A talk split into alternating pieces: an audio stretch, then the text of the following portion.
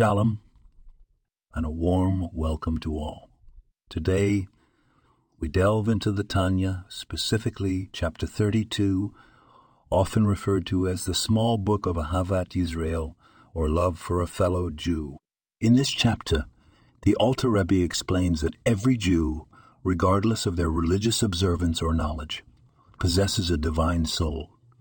This divine soul, this divine soul, is an actual part of GD above, which makes every Jew essentially good. Therefore, we should love every Jew as we love ourselves, as we are all connected by this divine soul.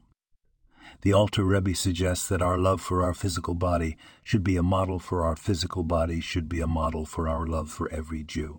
Just as we care for our body, not because of its wisdom or good deeds, but simply because it's ours, so too should we love every Jew because they are part of the same divine body of the Jewish people.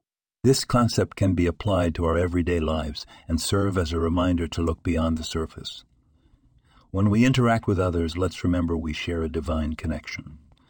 If we encounter differences or disagreements, let's remember that beneath it all, we are all connected. In our daily lives, we face many challenges and disagreements. It's easy to judge others based on their actions or beliefs, but let's remember the divine soul within each of us. Let's strive to show love and kindness to everyone, regardless of our differences. Thank you for joining me today in exploring this timeless wisdom from the Tanya. I encourage each of you to reflect on this teaching and find ways to bring more love and unity into your daily interaction. This podcast was produced and sponsored by Daniel Aronoff.